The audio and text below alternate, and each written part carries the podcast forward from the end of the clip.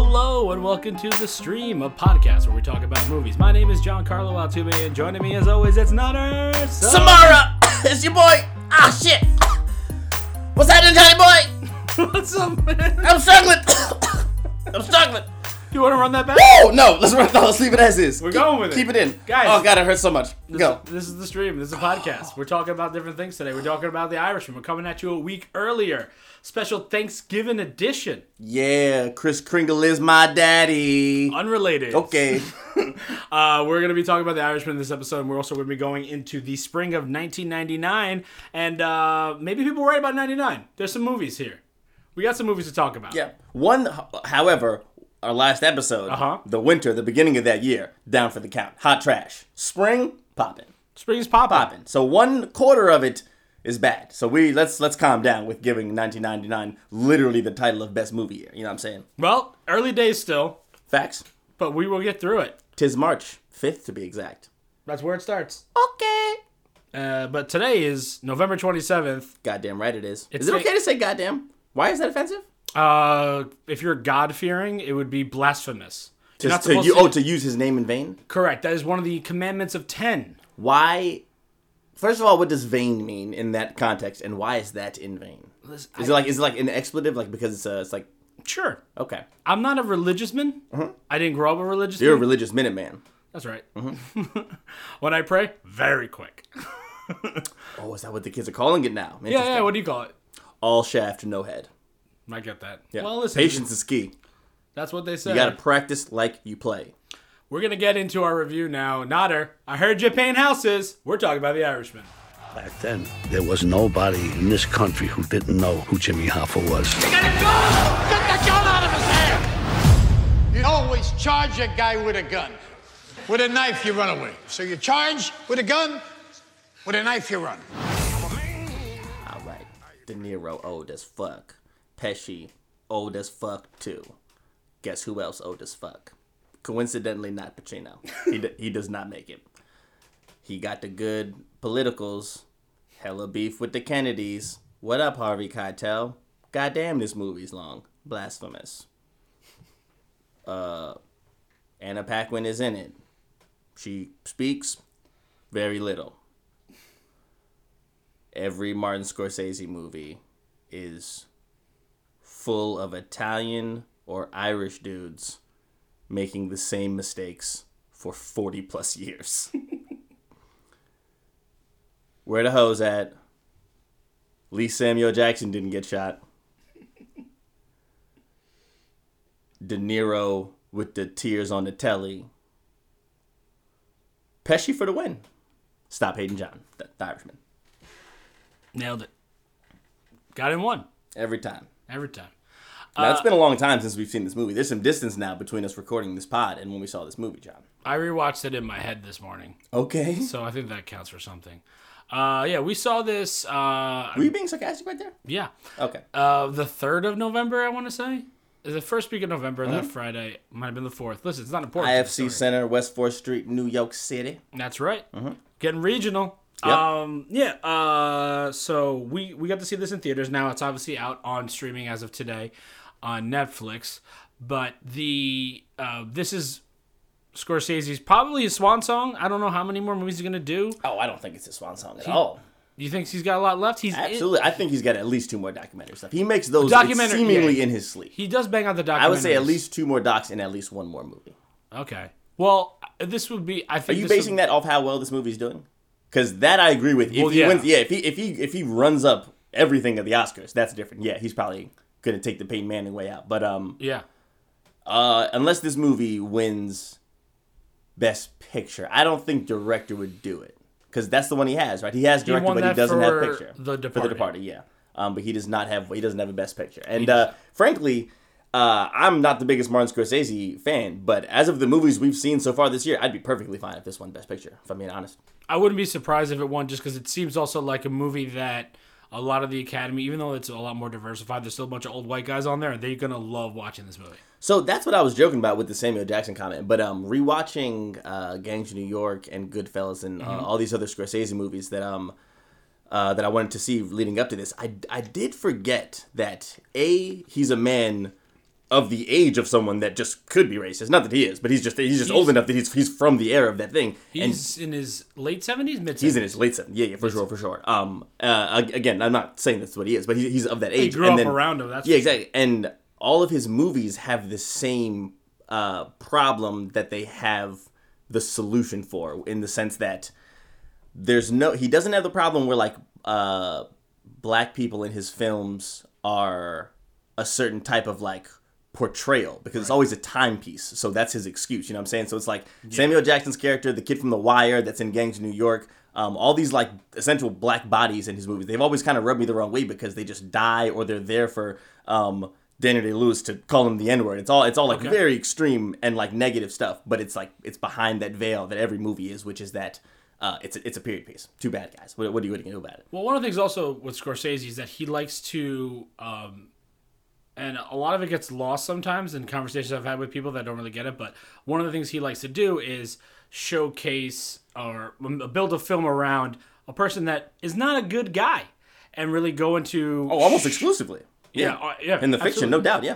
Uh, I mean, obviously he done Silence, which is the exact opposite of that, but um, but his You big call you calling Jesus a good or a bad guy? I can't tell. It's hard to say at this Okay. point. Lot, not all the science is in on Jesus, is what I'm saying. There's good and bad people on both sides, not it. John, damn it! But uh, very good.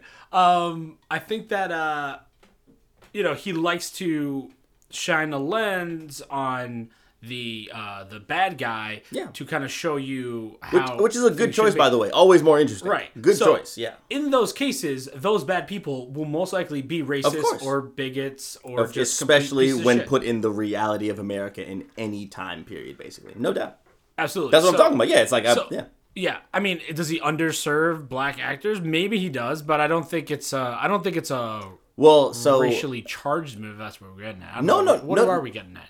no, I'm not, we're not getting at anything. That's exactly trying what I started the conversation saying that it's not. What are you saying about Marty? the que- I'm saying the question has the same solution that any other movie. It's not. It's not a unique problem to have. I'm not. I'm not saying that. But, I, but my all I'm saying is that yeah. Throughout his 40 some odd years of making movies, black people appear Mm-hmm. as bodies. They're, they are not characters. They appear as things to get shot. Down to Anthony Anderson. Like they are literally there to die um, or to be racist Right. against. What about uh Raging Bull? You got uh Floyd Patterson. You got me. There's the one. Nailed it, buddy. All right, here we go. What was I even talking about? Total point invalidated. oh my god, it's so funny too. Um, I was I was thinking the other day. Uh, What listen- you thinking? Uh, listening to, to, to other movie podcasts, like the uh, the criticism that like maybe we have of Bill Simmons, like why are you always talking about Boston teams, or like why are you always talking about yada yada yada. Um, it's like I don't know. I always see things through the lens of being a black person because that's that's what I live every single day. It's, it kind of applies to everything, right? Like, Of course. hey, what's what's your what is your vision of of film? What do you see the world through? I don't know. You straight white male. Yeah, cisgendered white male. What is cis? Everyone keeps saying cis. What's cis? Cis means you're born with the uh, genitalia of your of your like. So if you're a male who has male genitalia, Yeah. that's a cisgendered male. Wait, so cis just mean normal, regular. Well, see, now we're getting those words are loaded. I mean, me. Sorry. Yeah, what would be considered uh the, the I re- I'm genuinely asking. I, I didn't. I, I wouldn't say no. normal, but I would say the uh the majority for sure. I'm gonna go with me to make sure there's no Right. confusion. But if someone's transgendered, uh, they're not cis. oh, so that's okay. That makes. Yeah, that makes more sense. Yeah. Cool. So that's just that's just the two sides of it. Cis listen. and transgender. I mean, I'm Spanish too, so there's that. Yeah, but you just taught me something. I didn't need to know that you were Spanish. I I knew s- that. I what you just taught me, I genuinely didn't know. Well, I speak poorly. Jesus Christ, man. Uh, we talking- have we have not even approached talking about this movie. I think, I, I, think, we've pretty much nailed it at this point. Uh, uh no, so let's let's At this get, point, my review is actually going to hold so far as the document of us talking about this movie. all right. So let's get Yeah. into let's get into the actual the meat and potatoes. Why, am I, Mm. why do I say that every time? All right.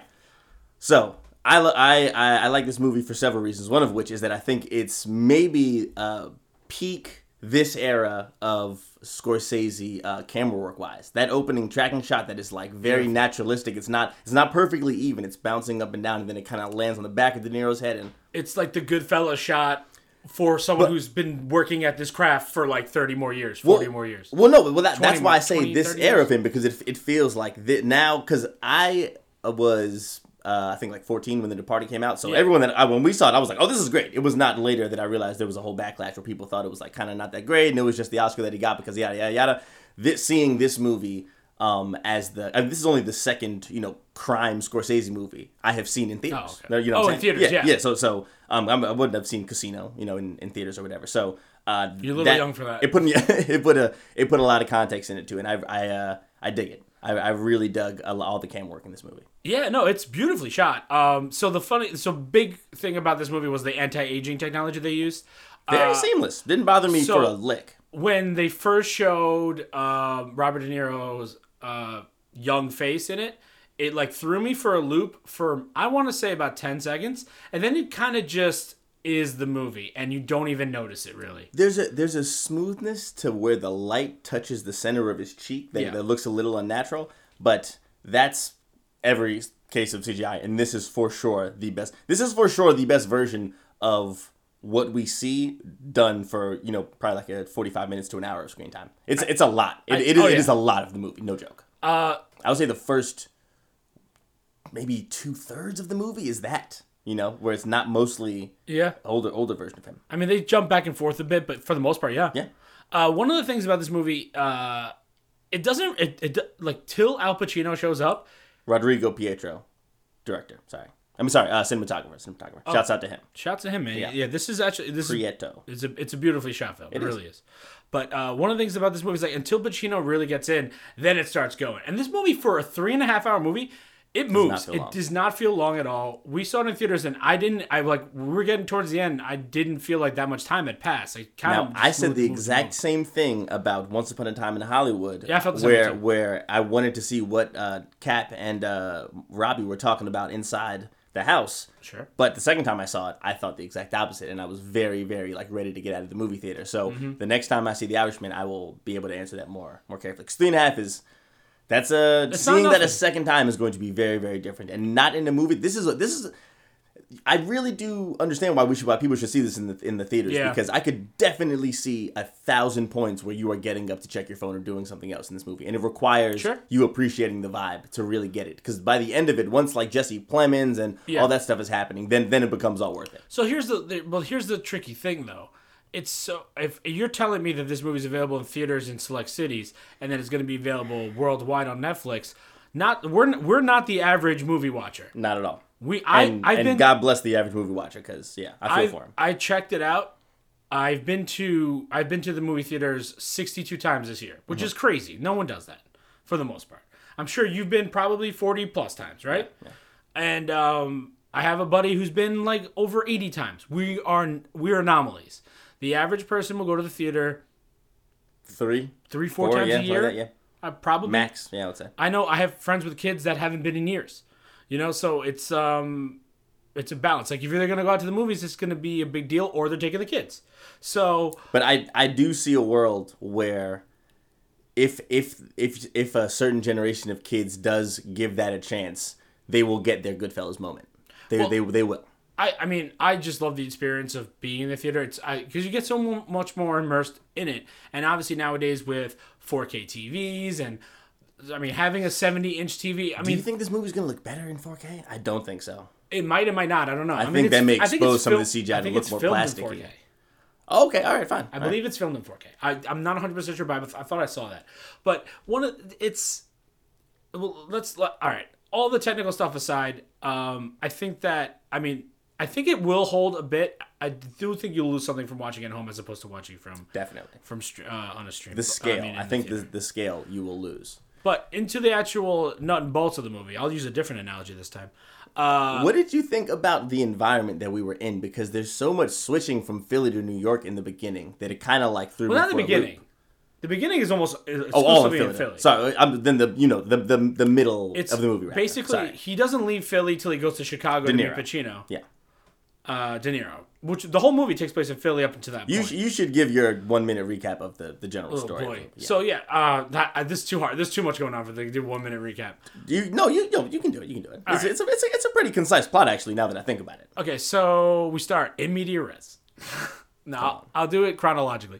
The um, the character uh, is the Irishman, whose uh, his name is Frank Sheeran, is played by Robert De Niro. He's a uh, he's a veteran of I, be- I believe the it's got to be the Second World War, right? Yeah, not important. You know that's not the detail I'm talking about. Come on. Right. So, but no, what comes up in the plot that he's a war hero. That's how he learned to be good at shooting and killing. Do I need to take over this review? No. One minute. Um, I, one minute. Oh boy.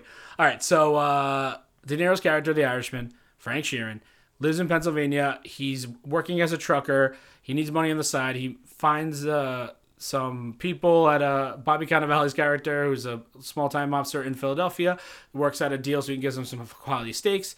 Starts doing more, more and more crimes on the side. He gets introduced to a lawyer who has to be cousins with a crime boss in Philadelphia. He gets integrated in the crime to be an enforcer slash hitman. Uh, through his connections to the Philly mob, he starts getting connected to the Teamsters head, which is Jimmy Hoffa, played by Al Pacino. Al Pacino takes a liking to him, and he gets integrated into working for the Teamsters to the point where he eventually assigns him to a Teamster point, post of his own. In the meantime, there's stuff going on with the New York crew, the Teamsters, the Philly mob. All of them are kind of coinciding in this weird confluence of events, which eventually leads to the assassination of Jimmy Hoffa. That is exactly what happens. You should listen to that on repeat so that you should do. Then, then we can come in after my review, and then John can be like, "Actually, what, what really happened is," and then quick six seconds. That's exactly what happens in the movie. Um, cool because uh, our tangents uh, we're getting Yeah. out of control. No, without a doubt. so uh, I want to talk about Cannavale's hairline. Let's obviously talk about first, it. You know, that's that. That was my one of my first thoughts leaving the movie was what's not CGI, just an incredible commitment by the hair and makeup team. Just a real commitment to be like, we're, we're gonna make this guy look crazy. There's a couple of things like so. Bobby Cannavale was great. He's also not in it for that much. There's a lot of small appearances. But he is he, he's in the background of a shit ton of scenes. I mean, he's a very important Keitel is character. too. It's weird. Keitel is not talking in this movie, but he's in a bunch of just scenes where you just see his face and he like whispers to somebody. He's like, ah, I'm Cartel. Ky- Cartel, Keitel, literally, his most important scene is about whispers, That's true. but um, the good whispers. the band, The Whispers. Oh, great band. the um, It was just my imagination. That's not The Whispers. who is that? Is that the OJ's? I don't know. Uh, I think so. A Motown. Ooh, love the Irishman. oh, how about that title sequence? So the titles of this Yes. movie opens with a uh, it's a road trip where Pesci and De Niro are Yeah. with their wives on their way to a wedding, and the the edit goes them in the car, black title card, I back to them in the car, black title card, heard you, back to them in the car, black title card, paint houses. I loved that. I loved that because I think The Irishman is such an inferior title when Yes. compared to something called I Heard You Paint Houses, which is fantastic. But I remember specifically, John, you said you did not like that. Um, it threw me off because it's not a Scorsese move. Why does he have to? No, he doesn't. Why would you want him to stick to the It same just thing? felt like, oh, that's weird for him to do that. I thought I thought it felt very natural, especially because we were already cutting in between huge Yeah. time chunks. We had just seen De Niro forty years older. Well, when I saw that in my head, I'm like, is this going to lead to we're gonna separate the chapters? And I was like, that was in the back, and that didn't happen. So I was like, okay. So what's the? I, I don't know. In, in my head, I was just like, I don't. It seemed like an odd choice, which was against the rest of the tone of the movie a little bit, in my opinion. No, I understand. Um, but I mean, it wasn't like that big of a deal. So interesting thing for me about this movie is that Pacino is crazy over the top in this. He's having fun. He's eating up the camera. I was gonna say, I, see, I, I think at this point that's not crazy over the top. I think at this point that's maybe even distilled Pacino. I think that's maybe Well, yeah, it's even not Any not watered down, but distilled. Yeah, it's it's. I actually think it's. I, I don't know. I think it's kind of perfect for the oh, movie. I Oh, he's see it. fantastic. Oh, okay. Well, yeah. I, I think it works but big I meant time. juxtaposed to Joe Pesci, who's doing the calm reserve gangster, where he normally would be doing Ex- a similar exact- role to what for sure. Pacino's doing. So that was really interesting. I like how you stopped right there because you you certainly wouldn't say, and Pacino would be doing the quiet role. No chance. But for Pacino, that's a interesting. Sorry, for Pesci, it's an interesting choice. Yeah. because he's been so famously the hot-headed gangster. For him to do the very calm, reserved, classy gangster, I love this Pesci. This is this is my favorite. This is like instantly my favorite Pesci. I gotta say, like. Yeah, I would agree with that. He's great in this, but um, I don't know. My only problem with him when we left the movie, I, I said to you, "What's what's all the hype for?" Because the movie, his performance is great, Mm-hmm. but the way that it was built up going in to see this, I was like expecting to be blown away, and I was not. Like, Interesting. I would he say was good. Pesci and De Niro pretty much from the start blew me away. Pretty much right away, I was like, "Wow, this is this is it. I'm I'm I'm here for it." this is my least favorite Jesse Plemons performance. Interesting. He's interesting. You know what? he doesn't do much. Plemons, when he does, I'm uh, just Plemons maybe should have swapped roles with uh, Sally, which one's Sally? the fish guy. God, that was so goddamn funny. That was really uh, that was great. I, I, I don't I'm not mad at uh I'm not mad at at uh Plemons. What do you what's what's what's your beef? It's just he was. I mean, he got a call saying, "Do you want to be in a Martin Scorsese movie?" And he was like, "Yeah." it was a nothing role. what? Yeah, like it's a nothing role for him, and he's been doing. He's Well, no, I'm not saying it's nothing wrong. I'm saying I'd rather have him in that role than not him. Sure, I'm never mad I that Jesse Plemons is popping up and shit. Oh, I honestly think it could have been anyone. Like, it- okay. Like it literally was such a nothing character to me. No, that's see. No, yeah, I disagree. That's Anna Paquin. That could have been Oh, anyone. Jesus Christ. that that could have any any of his kids could have been anyone. Yeah. Well, especially Anna Paquin, who's the most famous of of the actors that are playing his kids, and she literally speaks twice. I think she has something like four lines of dialogue, maybe throughout the whole movie. And I but I shouldn't say whole movie. One the of his- hour that she's in it. right. One of his other daughters has conversations with him. She has a, an actual scene. Yes. she has a real scene. But she's not a character. But she's not. She's she is by no means the daughter of. I couldn't. Of, uh, I couldn't tell you what her story was, other than she was another one. no, I can tell you. I mean, she she explicitly tells us what her story is. She's No, the one that liked her dad, but like recognizes his flaws, whereas Anna Paquin was the opposite. Um, are we? Uh, is that how you say it? Is it Paquin? I've always said Paquin. Um, I don't know. That's uh, I don't feel bad whenever I mispronounce American people's names. All right, because well, I'm from Ethiopia. You're from Philly. Relax. um, no, so I, I don't. How many black movies? We've done too many. That's for sure.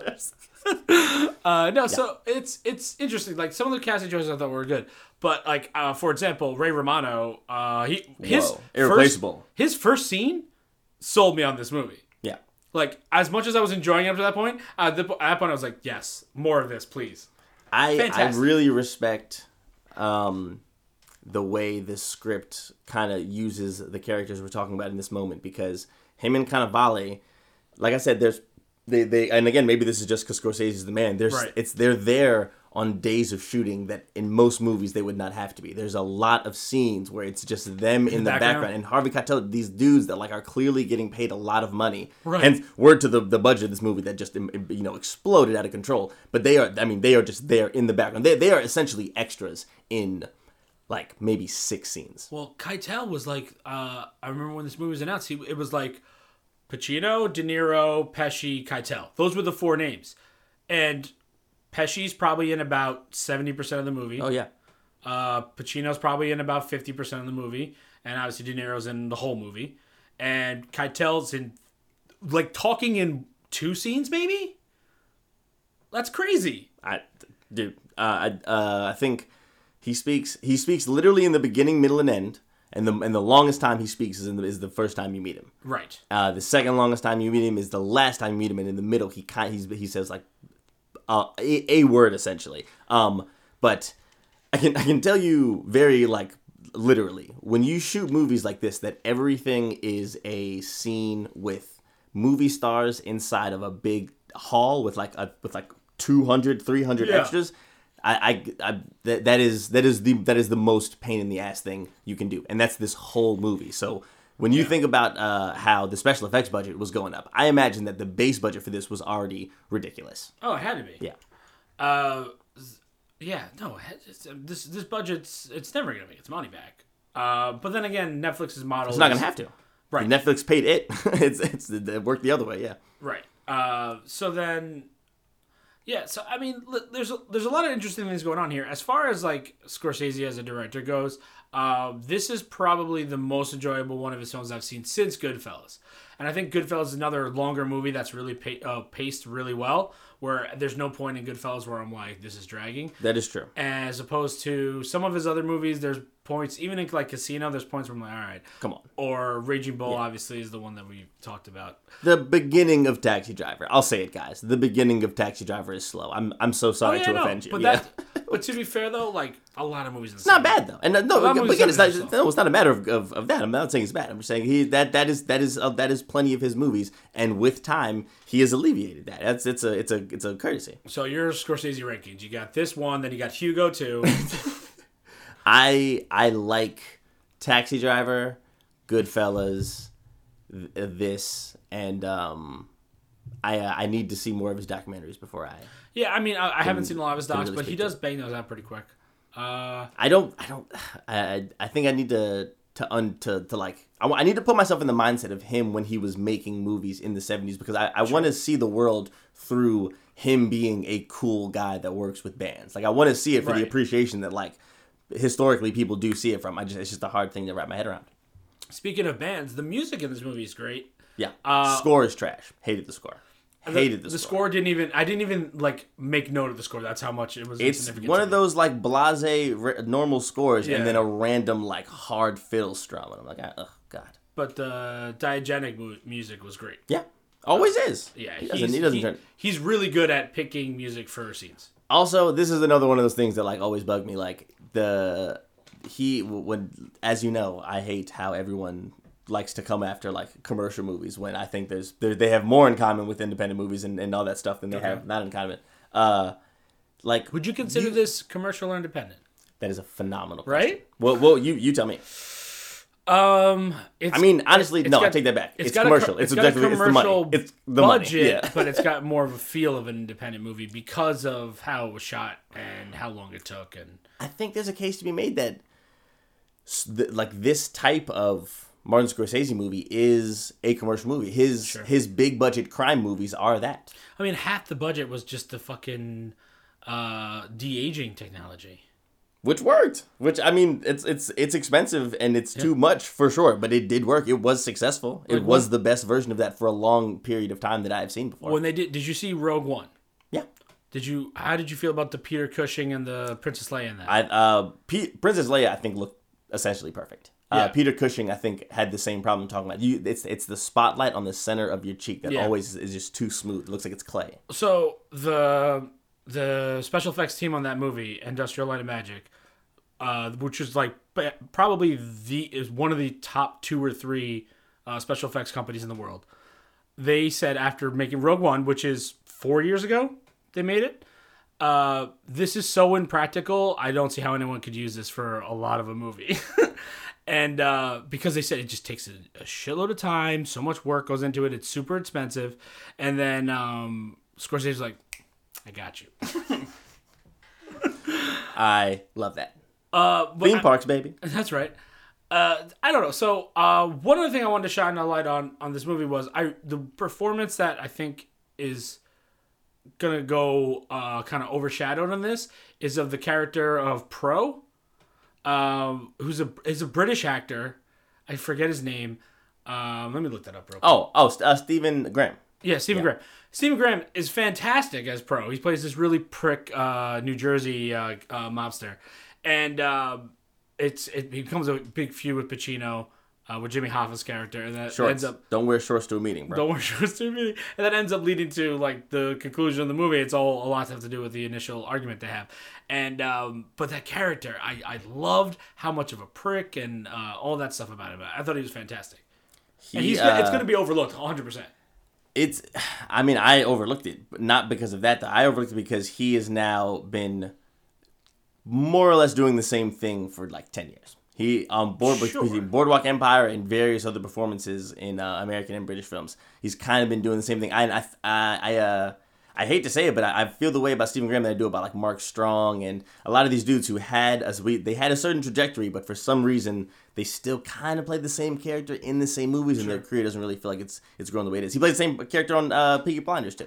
A lot, very, a lot of the same. Seen Peaky Blinders. Stephen it's great. Sorry, continue. Peaky Blinders. I hear it's great.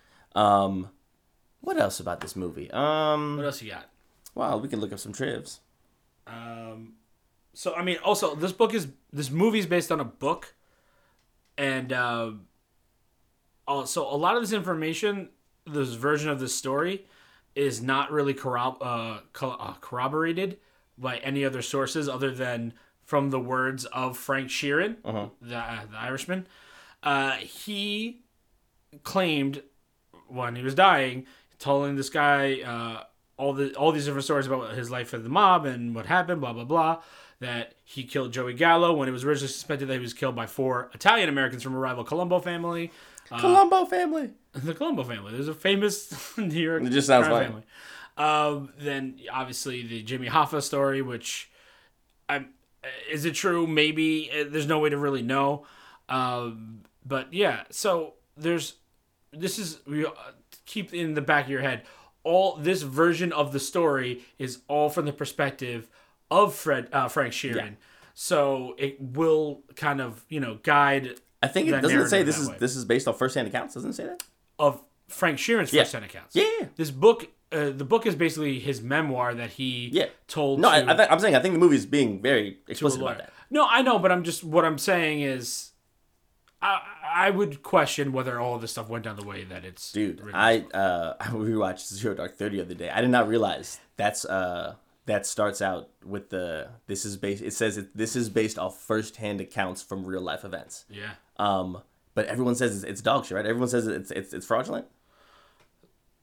But the people who are saying it have something to protect. So who knows? Yeah, exactly. um, So it's hard to say. Uh I loved that movie the first couple times I saw it. I, when I saw it yesterday, I was like, oh man, this isn't that good. Zero Dark Thirty. Yeah, I, I like- loved it so. I loved it the first couple times. Do you I prefer that, or do you prefer uh, the one with uh, Jeremy Renner? her, Hurt Locker. Um, this, but now I gotta rethink it. It's always been this, but now I gotta rethink it because uh, I think I like Hurt Locker more.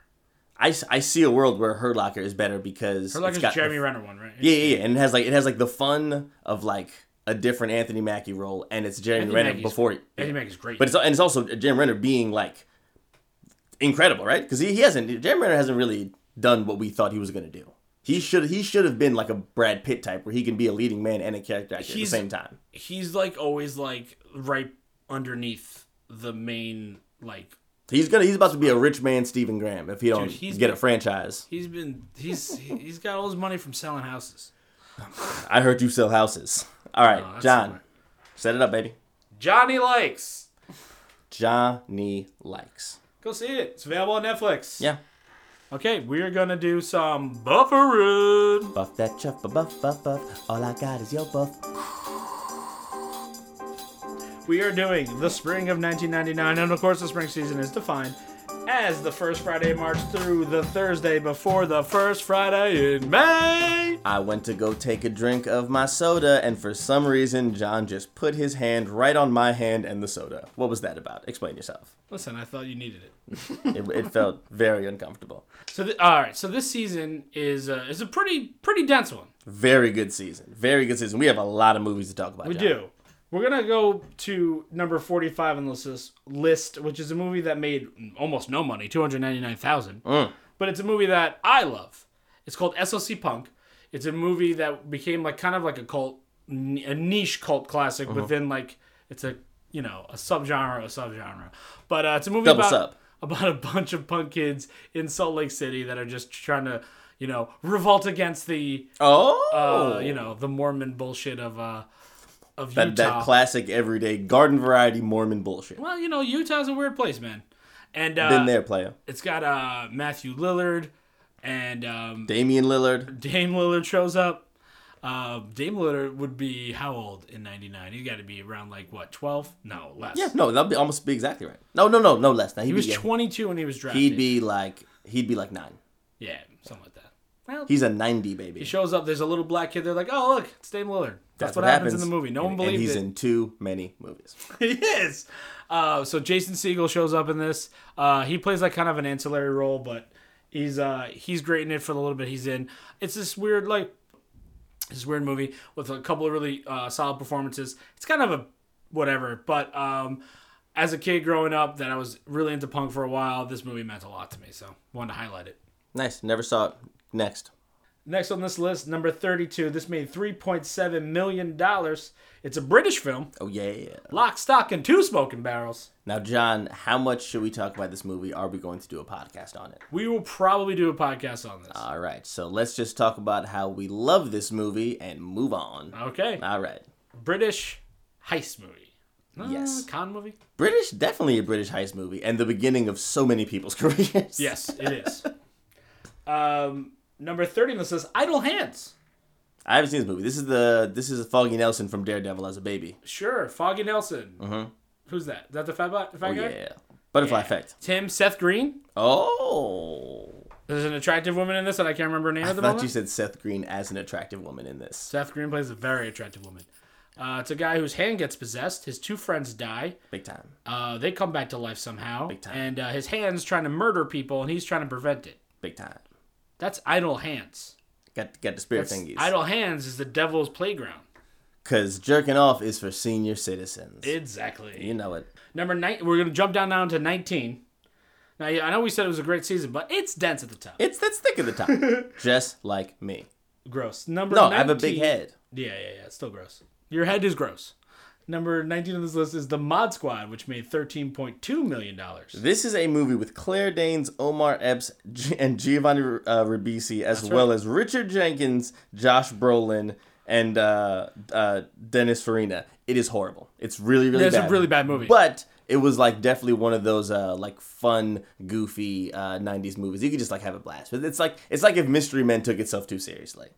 Oh, that's a good call. The Mod Squad was originally a show from the 70s. Yes, And correct. they- a good show by the way. Have you ever seen the show? I have not The show is really dope. I heard it's good. Yes. Now, mods also are a group of people in SLC Punk. Oh, what? Because there's the punks, there's the mods, Boom. there's, yeah, there's a bunch of different, like, uh, subgenres. And there, uh, there's a scene in that movie where the character from Idle Hands is also in SLC Punk where he has a bunch of acid in his pants and he's running through sprinklers. All the acid tabs go off because he's a dealer. And uh, he loses his mind because of it. Yowza. So that's fun. Claire Danes, 20 years old in this movie. That's right. Yeah. Claire Danes. Very, yeah, very, very young Claire Danes playing a lead. I like Claire Danes. Homeland was good and then wasn't. I saw the first season. Oh, good, perfect. You'll you never watch another episode. Did you see Romeo uh, plus sign Juliet? Okay. But I heard uh, Cap was a weirdo. I wonder if people know that I'm talking about Leonardo DiCaprio when I say Cap because They that's probably what think you're talking about Colin Kaepernick, obviously number number 20 on this list. Famed- Colin Kaepernick. famed actor. Oh my God, what's Number, next? we're gonna move to 17, which is Election. Made 14.9 million. Oh yes. now I don't like election, but you do. I love Election. Yeah, I, I I could do with or without election. I'm happy that there's a couple more Matthew Broderick movies before he just becomes like horrible and only in terrible movies. but, Broderick's um, great in this. I could do, yeah. You know, he is, and he, and he, he very much is like the perfect guy for this role too. It's So- one of his better performances. And no, that's he- that's exactly what I'm when, saying. when Like, he starts, when things start going awry for him, and his disheveled guy is fantastic. they get off the rails pretty quick. Um, oh yeah. uh, oh yeah. I saw that movie in middle school, and uh, I was. Uh, I didn't understand a lot what was going on. We were watching it as an adult. I'm like, oh, I missed a lot of these jokes, huh? Um, All right, we're gonna jump down a little bit more because there's a bunch of weird movies here that aren't worth talking about. But number eleven is Ed TV, twenty-two point four million dollars. Now this is a movie with Woody Harrelson and Matthew McConaughey. Matthew McConaughey is kind of like the Truman Show, but Oh, word? but he's aware of it. Like there's oh, a, this there's a- sounds dope. This is good. it's it's got its moments. It's mostly good. Interesting. Uh, so McConaughey's being filmed 24 hours a day, except for when he goes to the bathroom. There's a whole channel dedicated to his life, and people are loving it, and they can interact with the show. Like there's one point where the, there's a there's a he gets into a fight with his girlfriend, and the audience hates his girlfriend, Who doesn't?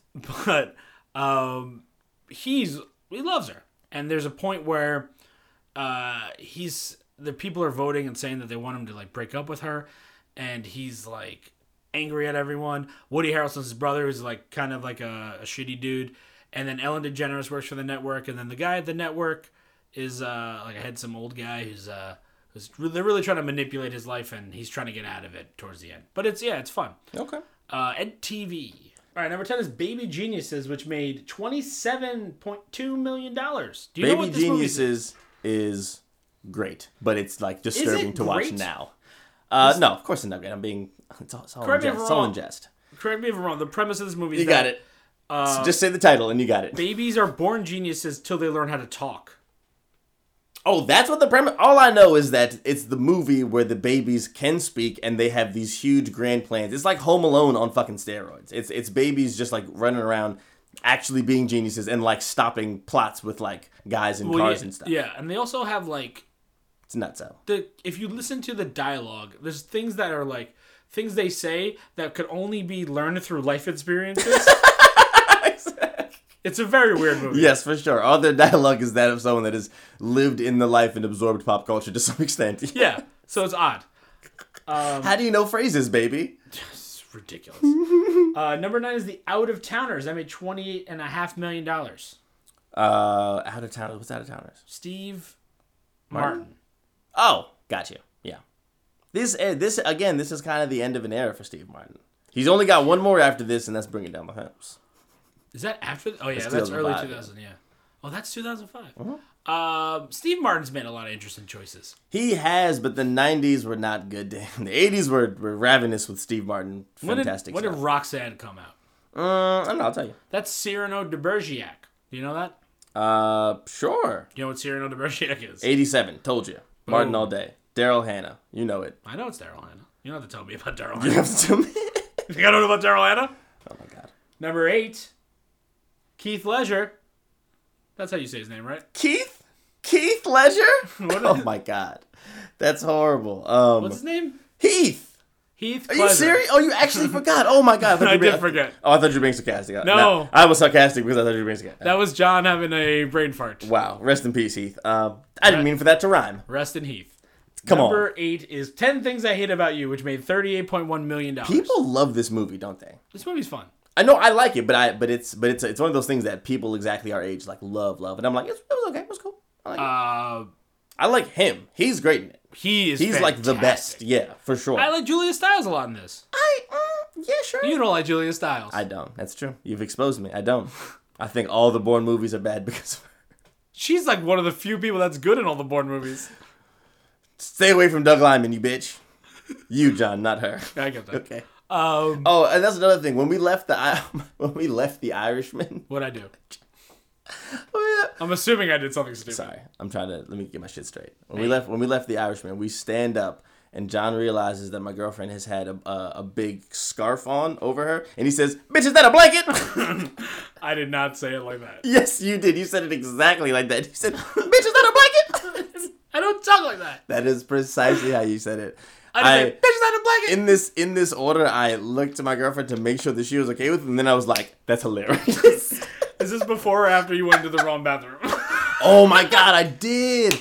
The bathrooms at the up, the bathrooms on the level of the theater are all all genders, Unisex. but the ones downstairs are not. And I thought they just all were. So I walk into the ladies' bathroom like about to take a piss, and my girlfriend's like, "Yo." Chill, come back. I was like, hey, baby, don't even worry about it. It's all love. And the woman in the stall next to me is like, it's all women in this bathroom.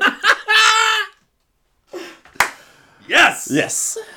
Number seven, Cruel Intentions. That made 20, whoop, 38.3 million. All right. I don't know if I've told. No, I think this. I have put this on the pod before, so listeners of the pod know. You love Cruel- Ryan Phillippe. No, that Cruel Intentions is the movie that I got my first erection Oh, to. Jesus Christ. Eight years old. We have talked about Maybe this. nine. It was a VHS. I was in my room, put it in, get to the Sarah Michelle Gellar part. Boom. I learned what a man was. Not, uh, you mean the makeout scene? Yep. The lesbian makeout scene? Yup. Yeah. This movie's Wow, This movie's great. It is, it is actually a good movie, isn't it? I like I do forget that. The boner overshadows it. It's uh, It bone shadows It's it. interesting because like it made about the same amount of money. Ten Things I Hate About You, and it's like usually in the same season you don't necessarily would think you'd have two kind of. um I mean, one's Disney. I mean, Ten Things I Hate About You is Disney, but I I, I don't know. I, in my head, it's like they wouldn't come out around the same time, uh, but they are very very different tone movies. But there would be a similar audience. I would For think. sure. For sure. So number six on this list made fifty-two point nine million dollars. Is a rom com with Sandra Bullock, your favorite, Oh, yeah. and Ben Affleck, your Oh, favorite. yeah. Two, your Hate two, 'em both. Hate 'em your both. two favorite actors are in this movie. Oh my god. He is surprisingly my favorite Batman, like in costume Batman. Love his his Batman. I thought you said bad man. no, no, no, no, not his Bruce Wayne, but his Batman. is How do you feel about him being a bag man? A bag, dude. How do you feel about that movie with him and Damon coming out where one of them where he bounces and Damon rapes his wife? Is that the accountant? No. That sounds intense. Yikes. Yeah. I think it's called The Duel. I'm not. Pro- Sounds oh like yes, bad I news, my guy. I did see that poster, and I was wondering. Not a movie I want to see. I was like, hey, isn't that a Spielberg movie from? I'm just guessing that's the way the roles are. If they're the other way around, that's not popping. You think that Damon's got a rape I think to make it safe, Damon's got a rape. to make it safe? Yeah. Well, you use. I don't think Affleck needs that in his life. You could just use a condom. Number. F- this is a shitty rom com that's not worth talking about. Number five is Never Been Kissed. Fifty-five point four million dollars. Not her. Maybe my only uh Another rom com. I was gonna say maybe my only uh uh Drew Barrymore movie of choice. I don't really like her at all, but I do like this movie. It's her as a reporter. She goes undercover to high school. It's a movie you've seen a thousand times, but it's cute. John C. Reilly plays her boss. Yep. It's a fun movie. For some reason, Octavia Spencer's in this movie. All kinds of stuff. Yeah, Octavia Spencer shows up in a lot of movies. You're like, oh shit. she does. Um, do you lot- like Never Been Kissed? I do like Never Been Kissed. I think um, It's got the right attitude. I like Drew Barrymore. I she's not great, but the movie, By no means, she and she never is John. but the movies that she's good in, she's I think she's really good in. Such as what? Wait, first I of all, think- plural. Yeah, yeah, yeah. What? I think she's really good in the first Charlie's Angels. I thought you were gonna say like E.T. I was like, that don't count. E.T. don't count. Yeah, Uh, but I think it's just I, li- I liked her. Uh, I give I give you Angels one. No full throttle though. I you know I will. Ne- I only go half. All right, I never go past half throttle. this all shaft, no head. Listen to David. Alan Grier, bro. I'm telling you. Uh, the uh, her directorial debut in Whip It was good. Oh, that movie's good. I like Whip It. I like Ellen Page. Ellen Page is turning into someone that's making the same movie over and over again now. That might not She's be her becoming her Instagram presence in her career. That real- might not be time. her fault. Oh, you think she's getting pigeonholed? Oh, 100%. Okay. Well, no, that's why I'm bringing it up is because she's she also like advocates literally for all this stuff, and she has like a Vice TV show where she like does the like it's I don't know. Never because She was in Inception. She was in she was Kitty Pryde. She was in big dumb movies. What's Kitty Pryde? Uh, X Men. That's she's she's in three X Men movies. Like Those yeah. are the ones with uh, Fassbender, uh the earlier ones. McAvoy. Who is it? Stewart. Was Martin. you the Stewart ones? Yeah. Shit, I only saw X and X two. They call Oh, it first. oh oh she's she's huge in three. Okay, I didn't see three. KP three. Did we call the first one X? Is that okay? Uh, I thought it was X Men. Yeah, that's right. You know what the opening scene of X Men is? The first one. Yeah. Is it something to do with uh, Storm? It's the Holocaust. it's just the Holocaust. The first five minutes of the movie is the Holocaust. That's right, because Magneto is a Holocaust survivor. yeah. That's Ian I McKellen. always forget that's how the X Men movies begin. Is it Ian McKellen? Yeah, yeah, yeah, big time. Who's uh Patrick Stewart? Yep. Number number four. Sorry. number four is a movie that uh, we need to do a pod on at some point. Woo! We can still talk about life without getting into the details of life. Let's talk about it. Man. This is a movie that I think we've referenced on like five different episodes. I mean, I would say life, no joke, is like a top. It's it's minimum like a top fifteen movie for me all time. Like in, in all seriousness. Sixty-four million dollars for this, which is fantastic. yeah. Oh my lord. Oh my lord. Yeah. Uh, this for is you, life. This is um Martin Lawrence, Eddie Murphy, my boy Bernie Mac, rest in power. Gotta love him. Um, It's everyone. Anthony Anderson is Anthony. There are no funny black people of the time that are not in this movie. Um, on, shouts was to the diner scene of the I mean the cafeteria scene. Cafeteria What scene's fantastic. were you gonna say? What were you say? I said, what about Wesley Snipes for funny black people? Oh, is he not in? Wait, he he's in life. No, Oh yeah, I was about to say. Are said no about? funny black people, and I made I named a person who's not known as a funny black person. Oh, The but joke but he was is funny. That he's not funny in his movies. He's funny in Dolomite. That's about the first time he's been. Oh yeah, that's because uh, Wes Snipes is the most self-serious man of all time. Yeah. Well, pay your taxes. So, um, let's talk about life. I gotta control this laugh. Uh, yeah, I think so, your laugh is endearing. Li- thank you. Um, life uh, starts out with with Martin Lawrence and Eddie Murphy getting into a mishap that leads them both on a booze drive down to the uh, to, to the prohibition uh, racist This- yeah, South. It takes place in the the 30s. Yeah, yeah, yeah, yeah. Yeah. And uh, something like that, 30s, 40s, whatever. Um, and uh, and and they get they get stuck in Mississippi. They get framed for a murder they didn't commit and spend quote unquote life in jail. And what happens after that is just the most heartwarming, funny, and what I and what I'll always forget until Yeah. I see the movie, which I, which I love, is that this movie is so objectively good. It is so Oh, yeah. literally and like factually just good. It's it's it's it's, It's not. There's no bad parts of life. There's not bad things in this movie. well. Thi- sad and beautiful and yeah, emotional things. Absolutely. Um, this movie is really fun. It's once uh once they get into the jail and things start happening, it's just it's just nonstop fun for me. You, you know, uh, I, uh, I, I think this movie in a way is like what uh, funny people should have been, where it's like the the tone that Funny it takes. People is not a comedy. I'm with you. No, I agree. Um, but the the tone life takes is something I I'm not even sure if I've seen anything like it since, where it can be so almost like caricature at the same time, but then also just your standard dramedy, and then also have room for like big explosive comedic performances, and just like Yeah. like uh just I mean drama. Like it's just fucked up when when they try to escape and get shot. Like it's just super sad. Um, life. Woo. Pod coming soon. Don't worry about it, y'all. Oh man, We got you. too many black movies.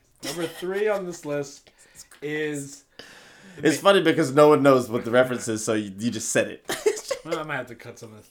Number three on this list is Entrapment, which made 87.7 movies. I think almost solely on the trailer showing Catherine Zeta Jones uh, ducking under some. Uh, so they're actually pieces of string, but you think that they're uh, They're lasers, yeah. I thought you said Duncan. I was like, she don't cross nobody up in this. That's Catwoman. That's Halle Berry in Catwoman. have it under.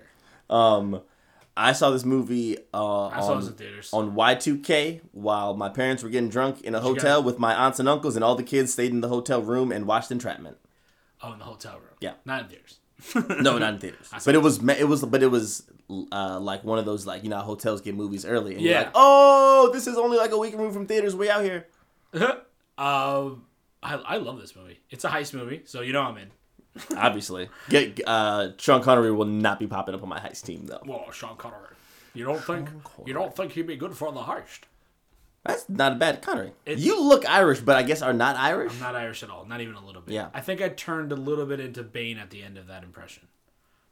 yeah, he, yeah. Sean Connery played Bane. Sean- he was the voice of Bane. Sean Tom Con- Hardy was just the face. Sean Connery, my Sean Connery and my Bane impression are almost the same. I'm scared for Sean Connery because he's he's going the way of Nicholson. We're like, should we be worried about his health right now? Because we just don't We see. should his face probably be worried about he's his health. older than Jack Nicholson. Sean Connery was like And he's punched maybe born a in the late twenties. Yeah, it's crazy. He's punched a lot of women Are you serious?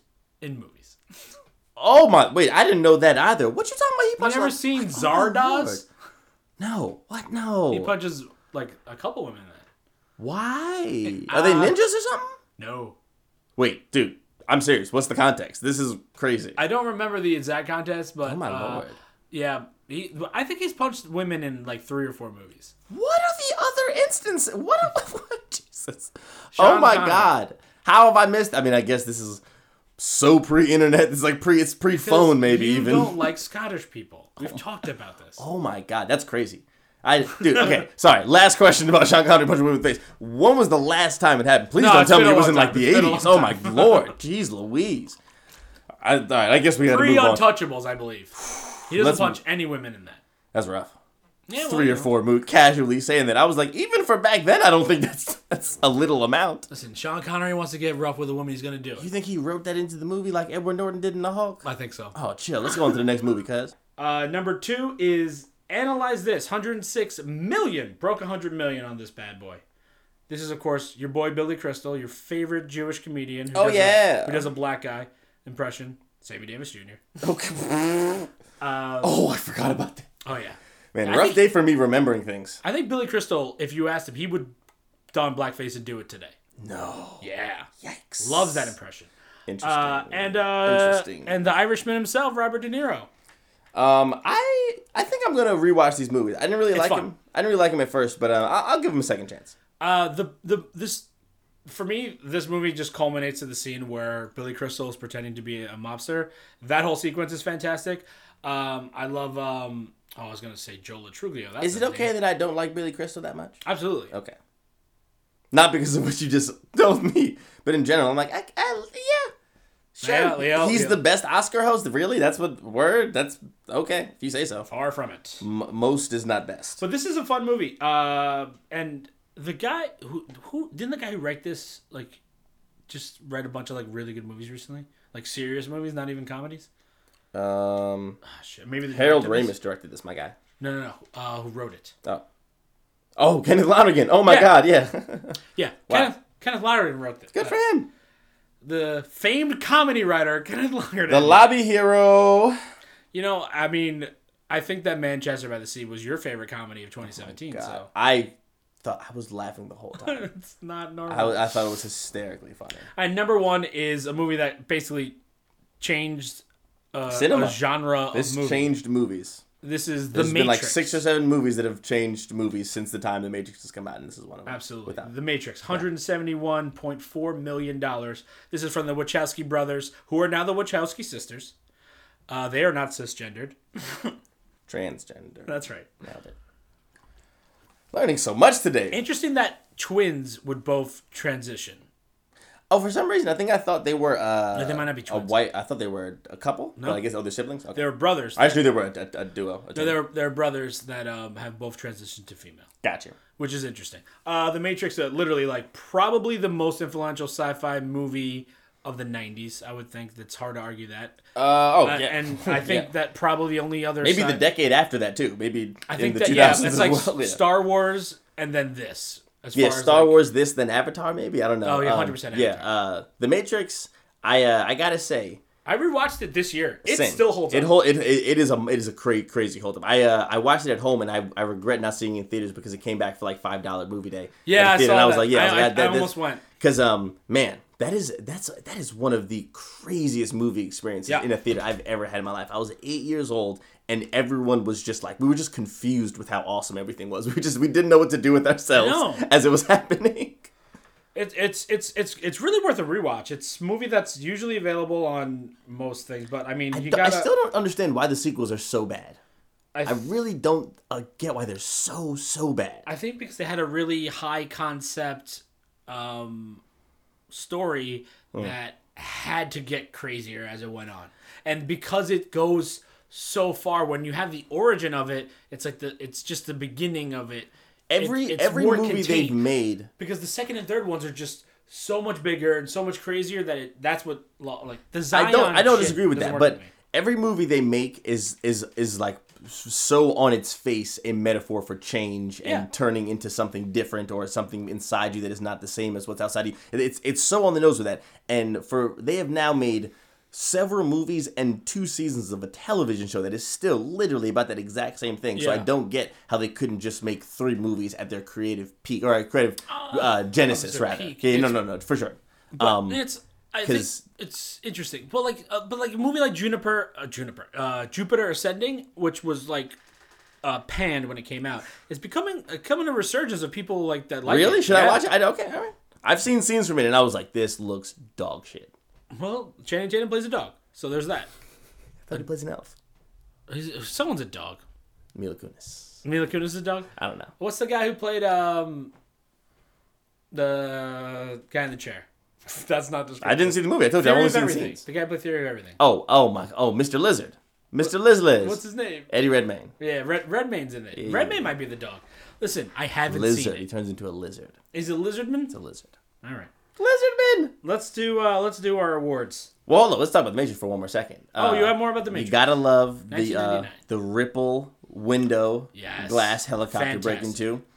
That whole sequence is uh is my like uh my my uh my moment like the beginning of the Dark Knight for the era before that. The beginning of the Dark Knight, that opening sequence was just like, whoa, this is cra- we are we are entering a new world of movies, and this is like crazy. When I when you see the escape the escape of Neo, I'm sorry, Yeah. the escape of Morpheus, that whole uh, sequence in Oh, in fantastic. theaters, you're, you're like your heart, like your heart is racing, and you just like I- like I said, you're just like in a room full of people, and you're all like, "Wow, we will will we even ever see anything like this before?" Because every because walking out of theater, everyone was agreed like we've never seen no shit like this before, and to this day, now I'm wondering now like we haven't really gotten like a, something that good and kung fu-y like really since. It still bothers me about the deja vu thing. That's never been what deja vu is. Uh, pardon me. There's a scene where they're going Oh, upstairs. oh, when they explain. Oh, yeah, yeah, yeah. Sorry. and, like he sees the cat walk by, then he sees the same cat walk by. He goes, "Oh, deja vu." No, that's- that's not deja vu. That's never That's, been that- deja that's a cat walking two places. No one's thought that's deja vu ever.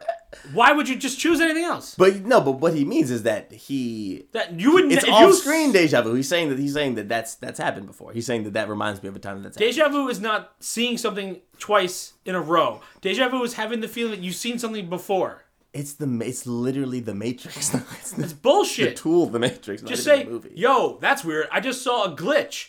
Uh, Are you canceling the only good Matrix movie? no, not now. That scene. Not now, John. I hate that scene so We don't much. have any more Wachowski properties to offset it. I think the the thing that made when I saw this movie the first time that like blew my mind, like the first at least the first thing I was like, whoa, was when they just like make his mouth close. Uh, when they're Oh. interrogating him, that Really? yeah, because when I saw it, I'd never seen anything like that before. I was like, "What is that?" That- I feel like And something happens the, in. the paranoia of that happening. Oh, that's creepy. Yeah, yeah, yeah. While something's already. Oh the lord. yeah. creepiest thing ever. Yeah. and the it- it creepiness on. scared me. It went on. It was fear when I was eight. Now I'm like, ooh, this is. Oh yeah, no. I mean, 99, 99 was third. Uh, when this movie came out, I was twelve. Yeah. So Matrix. man. Matrix One is fantastic. it's fantastic. It holds up great. I saw it this year. Loved it. Loved it. L O V E. Twenty years old. Thumbs up to the Matrix. Solidest movie year ever. Let's go to awards. Yeah, bro. Let's do The Life of Shelves. All right, for shelf life. That's a movie, of course, that has as years have gone on. Maybe you had it at your auntie's house, but you're watching it all the time. Yeah, yeah. Maybe you had the DVD. Maybe you saw scenes of it on and off cable, and and uh, and that's why you love it. Uh, Scenes so, from it. so for shelf life, I cheated. I had two movies. I dare went with you. Ten Things I Hate About You slash Never Been Kissed. Uh, Those that oh. that era, uh, this era, nine of of rom coms. Um, I saw in chunks more times than I can count. I've seen those movies. I've seen scenes from that movie. From those two movies combined, probably like 30, 40 times. Mine was um, uh, SLC Punk, just because it's one of those movies that I had never seen, and then a buddy uh, introduced it to me, and then it was a thing that we watched a bunch of times over and over again in the early aughts. Noise, noise. Uh, for career start, Hey, now. I imagine we may have uh, the same answer here. For career start, I GR. went with I went with uh, specifically uh, Guy Ritchie, but also just the, the team and the British crime vibe of the Guy Ritchie Oh. uh, genre from Lock, Stock, and Two Smoking Barrels. right. Statham, Statham, uh, Dexter Fletcher, kind of. Vinnie uh, Jones. Yeah, I mean, just uh, all of them. Vinnie Jones. This is his first movie, is Lockstock, and he was like just a soccer player who was known for like being. He's violent. so tall. He's a soccer player, really. He was a soccer player or rugby player. Ah, shit, I don't remember. I thought he was a soccer player. I want to go with soccer player. Soccer player. Cool. Box office surprise. I have Entrapment. Yeah, that Entrapment. meant a lot for you. yeah, making eighty-seven million dollars is pretty crazy. Like, an- analyze this is crazier at hundred million dollars. Um, but entrapment to me is just I don't think just goofier, at and I think less people care about it. Well, I think analyze this kind of makes sense considering it's Billy Crystal and De Niro. No, no, that, that, that that's why And it's not a surprise. That's that's what I'm saying. That's why, yeah, no, for sure, That- yeah. Um, yeah, so I, I go entrapment, eighty-seven mil, good for you. Yeah, absolutely. Uh, I put ten things I hate about you, so coincidentally, uh, which I, I mean, forty almost forty million dollars for a, No, no stars technically at the time, no, no zero stars. I mean, JGL, for sure. Nope, he's not a star. The girl from Clarissa explains, nope. The girl from uh, Alex Mack, she's not a star. Julia Stiles, not Who, a star. Clarissa? All right, um, all right. So for best movie, Best movie. I'm gonna switch it around. Do that one first. For best movie, I have The Matrix. Yeah, I had The Matrix. All right, and for favorite movie, I have Life, I have baby. Life. Come on, John. That's why we're doing a pod together, my top. boy. All right. My man. and you hate black movies. So next week, I hate the blacks. That's been known. no, it's the whites that I hate. Oh boy. No, so uh, yeah, that's gonna do it for us this week. We're gonna go back to taking two weeks off. Uh, I mean, one week off, and we'll be back in two weeks. Um, what movie are we doing, Nadir? We're doing the movie Head of State on Hulu. All right. Well, that's exciting. Yes. That's gonna be that's gonna be fun talk. This movie's gonna be fun to speak about. I can't wait to talk about this movie. this movie Uh huh. is fun. It's a doozy and a positive one at that. It's a right, positive well- news. Guys, if you like the show, Yeah. follow us on the gram. Rate, comment, subscribe. Subscribe you it. You can follow us on Instagram at the Stream Pod. That's T H E S T R E A M P O D. And uh, yeah, again, I'm putting notes in the episode description with the time codes, a description with links to the films that we talk about. So um, if you're having trouble finding this stuff, the links are all there for you. Um, otherwise, yeah, that's gonna do it for us this week. And uh, Nadir, you killed Jimmy Hoffa. Hey man, think about this real. Oh fuck. It's, it's still recording. I fucked up. Oh good. Okay. Uh uh. See you at the polls, bitch.